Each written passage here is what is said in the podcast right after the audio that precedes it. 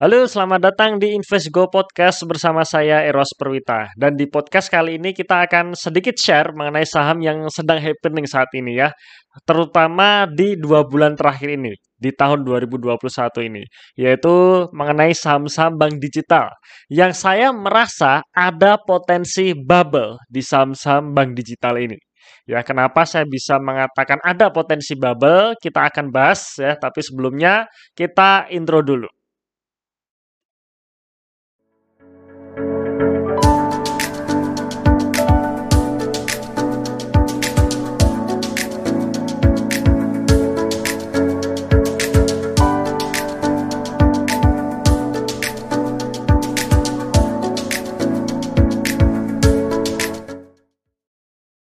Oke, potensi bubble dari saham-saham bank digital. Ya, sebenarnya uh, apa sih bubble itu gitu ya. Jadi pertama-tama sebelum kita bahas banknya, saya ingin cerita sedikit mengenai bubble. Ya, jadi bubble mungkin bagi teman-teman yang masih baru awal atau masih baru uh, masuk di bursa saham Indonesia ya di saham beberapa waktu ini mungkin satu dua bulan ini mungkin masih uh, masih belum familiar dengan istilah bubble. Tapi mungkin bagi teman-teman yang sudah lama masuk atau kecimpung di bursa saham pasti pernah atau uh, atau pasti sudah pernah mendengar uh, istilah bubble ini ya. Nah, jadi bubble ini seperti balon gitu ya, gelembung. Jadi bubble ini dalam bahasa Indonesia artinya gelembung. Nah, gelembung atau balon gitu ya sama saja. Nah, teman-teman bisa bayangkan ketika kita meniup balon ya dari kecil sampai besar, semakin besar, semakin bagus gitu. Cuman sebenarnya balon ini nggak ada isinya gitu ya. Jadi gelembung ataupun balon itu kelihatan besar, tetapi sebenarnya isinya kosong. Dan kalau ada satu jarum kecil saja, itu nyentuh balon tersebut atau nyentuh gelembung tersebut, itu langsung pecah. Bukan hanya kempes ya, tapi pecah. Alias ketika kita melihat ya, kita melihat sosok atau atau mungkin fenomena yang tahu-tahu membesar ya apa pun itu ya, mungkin kita dengar istilah katakanlah uh, bubble ekonomi ya atau gelembung ekonomi ya. Semua kelihatan besar, semua kelihatan bagus, semua kelihatan oke, okay, tapi sebenarnya dalamnya kropos. Dan ketika terjadi bubble seperti itulah kita tinggal menunggu waktu saja untuk meletus. Dan ketika meletus ya sudah. Semua akan drop gitu ya. Bukan hanya kempes. Sekali lagi kalau kempes ya istilahnya uh, kita bicara mengenai saham. Kalau misalkan kempes ya mungkin turun sedikit demi sedikit gitu ya. Tapi kalau meledak ya sudah itu langsung terjun bebas nggak karu-karuan. Ya kalau kita di saham mungkin kita akan kena ARB berjilid-jilid ya sehingga uang kita nggak bisa kita selamatkan gitu. Ya nah itu sekilas mengenai bubble ya. Jadi bubble sekali lagi kelihatannya saja hanya kelihatan besar tapi sebenarnya dalamnya kosong. Ya itulah bubble gitu ya. Nah Sebelum uh, sebelum saya membahas mengenai bank digital ini, saya ingin sharing dulu nih mengenai uh, apa sih fungsi bank itu ya. Kenapa kenapa kok bisa bank-bank digital sebenarnya belum kita masuk uh, mengenai kenapa bank-bank besar uh, bank-bank digital ini bisa membesar belum masuk itu. Tapi kita lihat dulu fungsi bank itu sebenarnya. Ya, jadi bank apa pun itu bentuknya, entah itu digital, online atau offline, secara konsep sama, ya. Bank itu secara konsep sama. Nah, bank ini adalah lembaga intermediasi gitu ya. Intermediasi antara mereka yang kelebihan dana ke mereka yang kekurangan dana. Nah, mereka yang kelebihan dana dia akan menempatkan uangnya di bank dalam bentuk ya bisa tabungan, giro, deposito. Seperti itu ya. Mungkin saya yakin teman-teman pasti punya rekening bank. Nah, berarti teman-teman ketika masukkan uang ke bank atau ke deposito, dianggap teman-teman adalah orang yang kelebihan dana gitu ya masyarakat yang kelebihan dana. Nah, kemudian uang yang uh, dimasukkan ya uh, atau sudah diserap oleh bank ini, selanjutnya bank ini ngapain gitu. Nah, bank ini dari uang yang kita masukkan ke bank sebagai tabungan atau deposito tadi, itu akan disalurkan dalam bentuk kredit. Ya, disalurkan dalam bentuk kredit ke masyarakat-masyarakat yang kekurangan dana gitu. Nah, itulah fungsi intermediasi sebenarnya. Itulah fungsi intermediasi dari bank. Nah, bank ini dapat pendapatannya dari mana? Dari bunga kredit. Ya, baik itu konven maupun syariah ya. Kalau syariah kita kenal dengan istilah namanya mudorobah, musyarakah, jual beli seperti itu. Tapi intinya adalah dari uang yang dikasihkan ya atau dikredit eh, di apa namanya disalurkan dalam bentuk kredit tadi atau uang yang dilakukan pembiayaan ya, uang yang disalurkan dalam bentuk pembiayaan ke nasabah-nasabah bank tersebut. Nah, di situlah bank akan mendapatkan penghasilan, ya baik berupa bunga kredit ataupun jasa seperti itu. Nah, sekarang pertanyaannya kan eh, bagaimana atau perbedaan antara bank digital dengan bank konvensional itu seperti apa gitu. Nah, Bank digital ini sebenarnya konsepnya ini menggabungkan antara dompet digital dengan peer to peer lending gitu. Ya. P2P lending ya, yang mungkin teman-teman mungkin kenal dengan uh, perusahaan-perusahaan seperti Investri, Kredivo dan sebagainya. Nah, cuman digabungkan dengan dompet digital. Ya, jadi istilahnya seperti ini teman-teman ya. Ketika katakanlah ya kita uh, teman-teman saya yakin pasti punya OVO ataupun GoPay gitu ya. Nah, teman-teman setor nih uh, atau top up kedua dompet digital tadi. Nah, selanjutnya dari dari kita top up ke ke dompet digital tersebut akhirnya si perusahaan ya si platform penyedia dompet digital tadi itu meneruskan dalam bentuk kredit. Ya dan kreditnya pun dalam bentuk online juga ya dalam bentuk online juga ya. Jadi kalau mungkin teman-teman pernah berpengalaman untuk kredit di Kredivo maupun Investri pasti tahu ya skema-skemanya seperti apa gitu Nah, sekarang pertanyaannya apakah nantinya bank digital ini bisa menggantikan bank konvensional? Jawabannya kalau menurut saya pribadi ya sangat bisa gitu. Tapi pertanyaan selanjutnya apakah hanya dalam waktu 1 2 tahun ini saja? Menurut saya ya, menurut saya lagi ya tidak akan secepat itu gitu ya. Karena kita tahu Indonesia ini eh, negara dengan penduduk yang sangat besar dan juga demografinya juga sangat berbeda, kemudian juga uh, melek teknologinya juga sangat berbeda. Ya, bahkan saya sendiri pun saya sendiri juga pengguna dompet digital ya. Saya punya uh, punya GoPay, punya OVO, punya Dana dan sebagainya. Ya, uh, tapi untuk masalah kredit saya belum pernah uh, pinjam ke online gitu, belum pernah ya. Tapi untuk untuk masalah dompet digital uh, saya juga pemakai dan saya masih memakai gitu ya. Jadi OVO, GoPay, Dana termasuk link aja itu saya pakai. Nah, sekarang pertanyaan seperti ini. Misalkan nih teman-teman yang sudah pakai dompet digital tadi ya, kita kita bicara uh, masalah sisi sisi pendanaannya dulu ya. Jadi sisi masyarakat yang kelebihan dana tadi, sisi simpanan ya. Nah, sekarang pertanyaannya teman-teman sekalian teman-teman yakin nggak sih kalau misalkan teman-teman punya duit 100 juta itu Anda taruh di GoPay gitu. Ya, walaupun saya yakin teman-teman pasti pengguna GoPay, uh, Gojek, Grab pasti pengguna. Tapi kalau teman-teman punya 100 juta dan pastinya teman-teman akan tetap pakai yang namanya Gojek dan Grab ini sampai beberapa tahun ke depan katanya sampai lima tahun, 10 tahun ke depan. Nah, tapi masih yakin nggak ya? Maksudnya bukan masih ya, tapi yakin nggak kalau punya duit 100 juta dimasukin semua ke dompet digital itu? Ya menurut saya sih masih nggak yakin ya. Saya sendiri pun saat ini masih nggak yakin gitu. Ya, jadi kalau saya punya duit 100 juta, saya masukkan ke GoPay, ya kayaknya nggak sampai gitu ya. Saya tetap masih yakin atau percaya kalau saya punya uang 100 juta, lebih amannya ya masuk di bank gitu. Bank Mandiri, BCA, BRI, dan sebagainya gitu. Ya daripada ke dompet digital gitu. Nah, walaupun nantinya ketika kita bicara bank digital, pasti dompet digital ini juga akan memberikan bunga yang menarik gitu ya. Tapi kok saya rasa masih uh, masih nggak nyaman gitu ya, masih nggak tenang kalau saya punya duit 100 juta, saya masukin ke dompet digital gitu. Ya bahkan, uh, selama ini saya pakai, uh, pakai jasa Gojek, Grab gitu ya, ataupun link aja misalkan saya saya bayar internet dan sebagainya, saya, uh, jarang banget ya, katakanlah top up sejuta saja itu saya jarang banget itu. Paling-paling ya hanya beberapa ratus ribu saja gitu ya, ya mentok-mentok 1 sampai 2 juta itu sudah mentok banget gitu.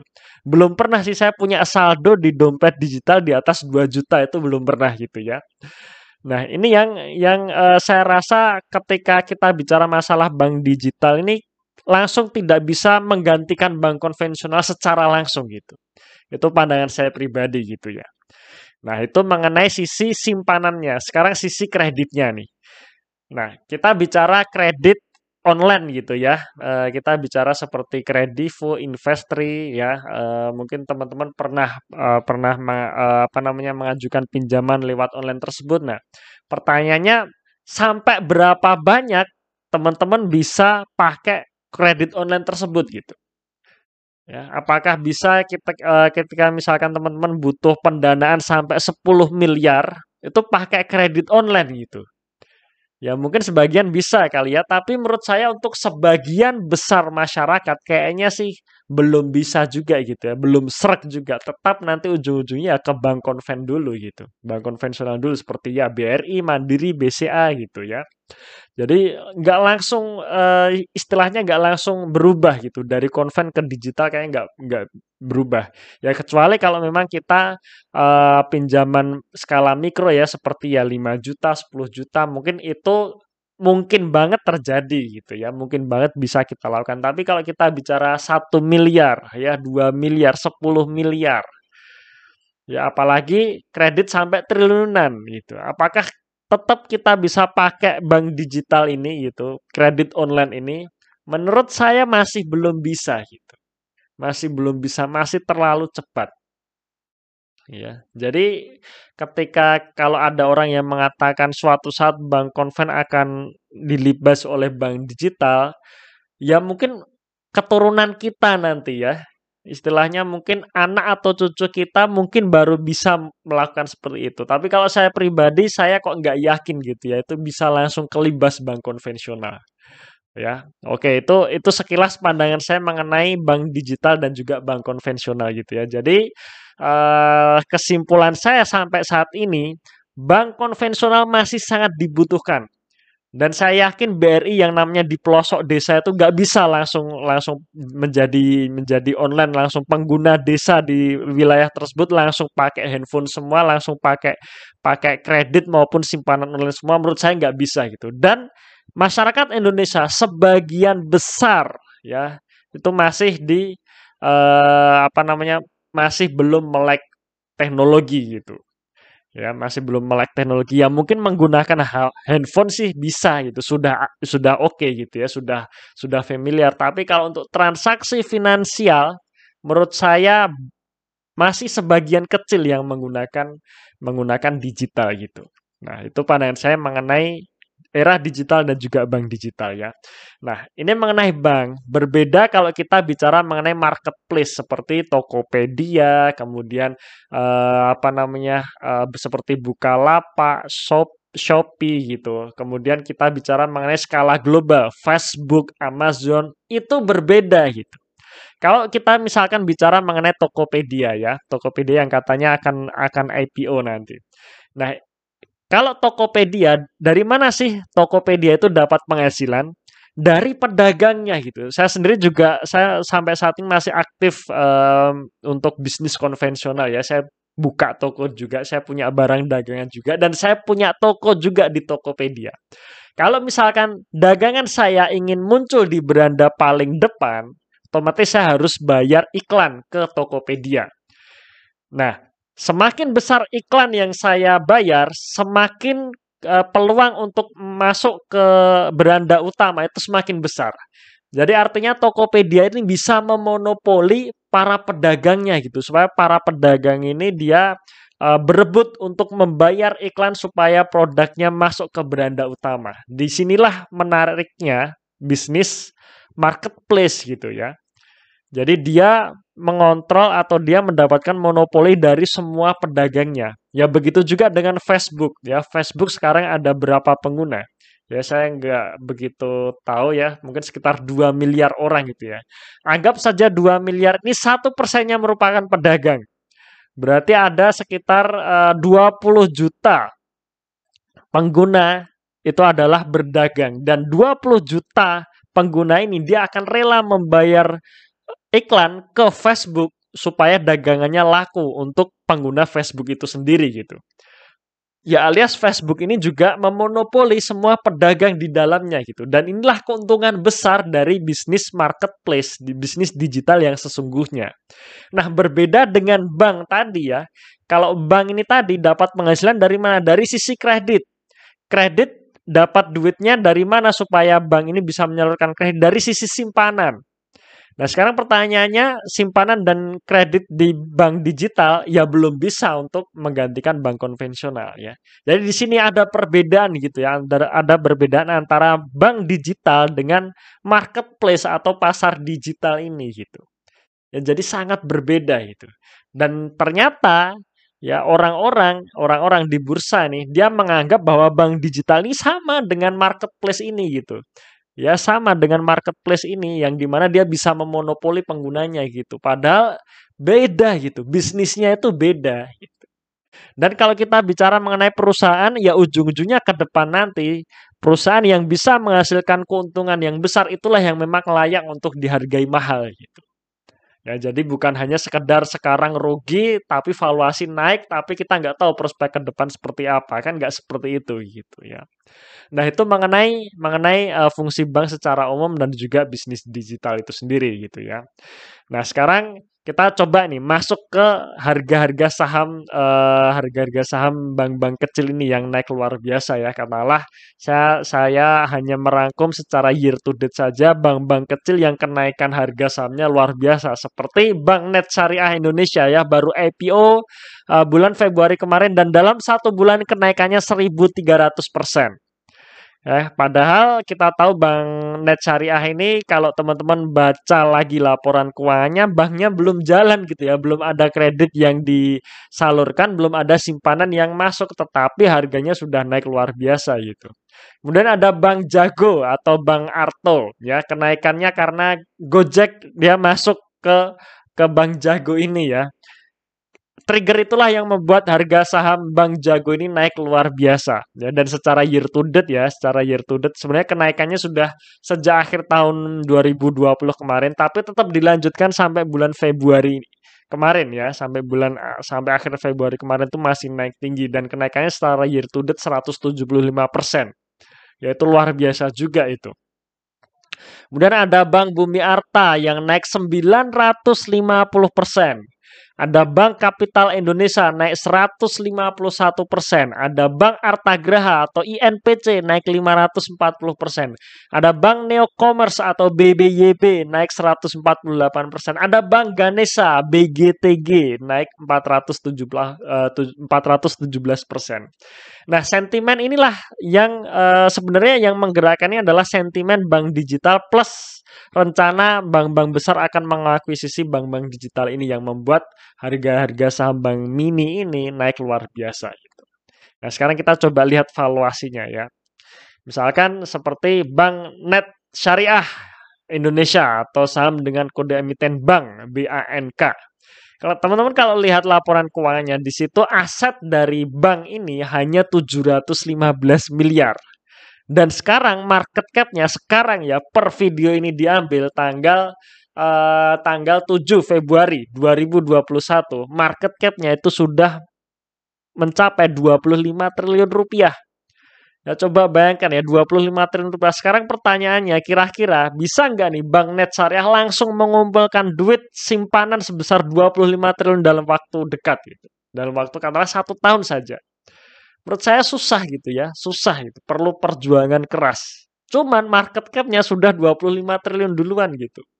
Ya artinya kalau misalkan kita beli bank net syariah sekarang, ya alias uh, kita beli senilai 25 triliun ya anggap ya anggap saja nih kita beli kita sebenarnya kita beli saham satu lot maupun 100% dari total saham yang beredar itu kan sama saja sebenarnya ya sama saja seperti ya walaupun kita beli satu lot seharusnya sama dengan kita memiliki perusahaan tersebut. Artinya ya kita beli senilai market cap ini gitu ya. Ini e, istilahnya perumpamaan ya, perumpamaan seperti e, kita beli saham itu seperti kita beli perusahaan intinya seperti itu kan. Dan perusahaan sekarang harganya 25 triliun ya. Nah, bayangkan teman-teman.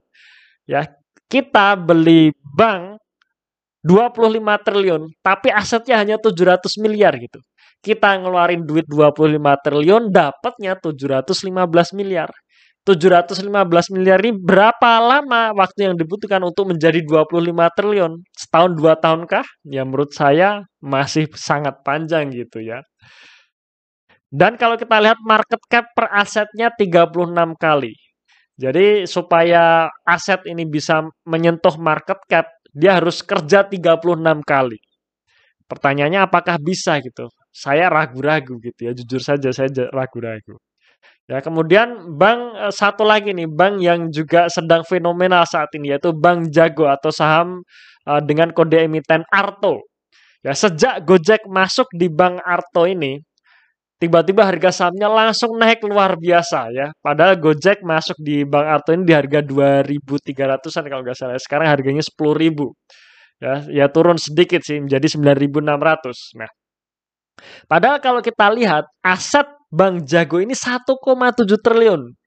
Sedangkan di harga sekitar 9.600, market cap-nya sudah menyentuh angka 103 triliun. Nah sekarang pertanyaan 103 triliun. Butuh waktu berapa lama aset Bank Jago ini dari 1,7 triliun menjadi 100 triliun gitu. Ya, apakah bisa Bang Arto ngumpulin dana nasabah berupa simpanan, berupa orang-orang supaya top up ke nanti ya ke ke aplikasi Bank Jago ini mencapai 100 triliun dalam waktu dekat gitu. Ya menurut saya susah gitu ya. Nggak bisa satu tahun menurut saya terlalu terlalu cepat ya bahkan ya lima tahun aja saya masih belum yakin ya bisa men, bisa mengumpulkan uh, simpanan 100 triliun gitu. Tapi market cap-nya sudah 100 triliun duluan gitu. Dan problemnya ketika market cap suatu saham sudah di atas 100 triliun, dia bisa menjadi penggerak IHSG ya karena IHSG kita uh, salah satu indi uh, mengukur ya, mengukur atau salah satu faktor yang menyebabkan naik turunnya level IHSG salah satunya dari market cap. Ya dan ini sudah menggerakkan market cap gitu. Pertanyaannya ya, yang perlu kita harus hati-hati sebenarnya ketika market cap ini jatuh ya apalagi uh, apalagi jatuhnya signifikan dalam waktu singkat ini yang juga nanti membuat IHSG akan turun gitu. Ya karena ketarik ya karena ini market capnya sudah besar duluan. Dan menurut saya salah satu ya salah satu pemicu crash nanti di tahun 2021 ini bubble di saham-saham bank digital ini. Itu ya. Karena market capnya sudah nggak masuk akal lagi gitu ya 100 triliun market cap-nya. Ya jadi kita beli uh, Bank Jago ini di harga 9.600 sama dengan kita beli Bank Jago ini di 103 triliun. Sedangkan asetnya masih 1,7 triliun gitu.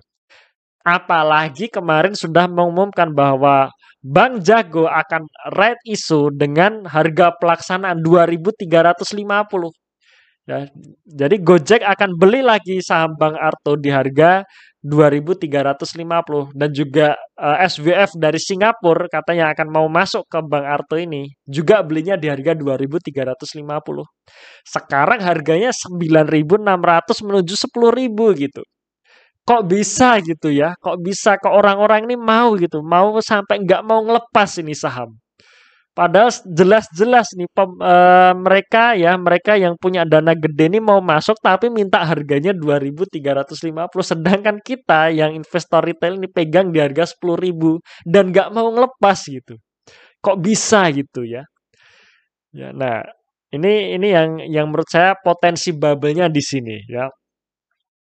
Mengen, e, dari saham-saham bank digital ini.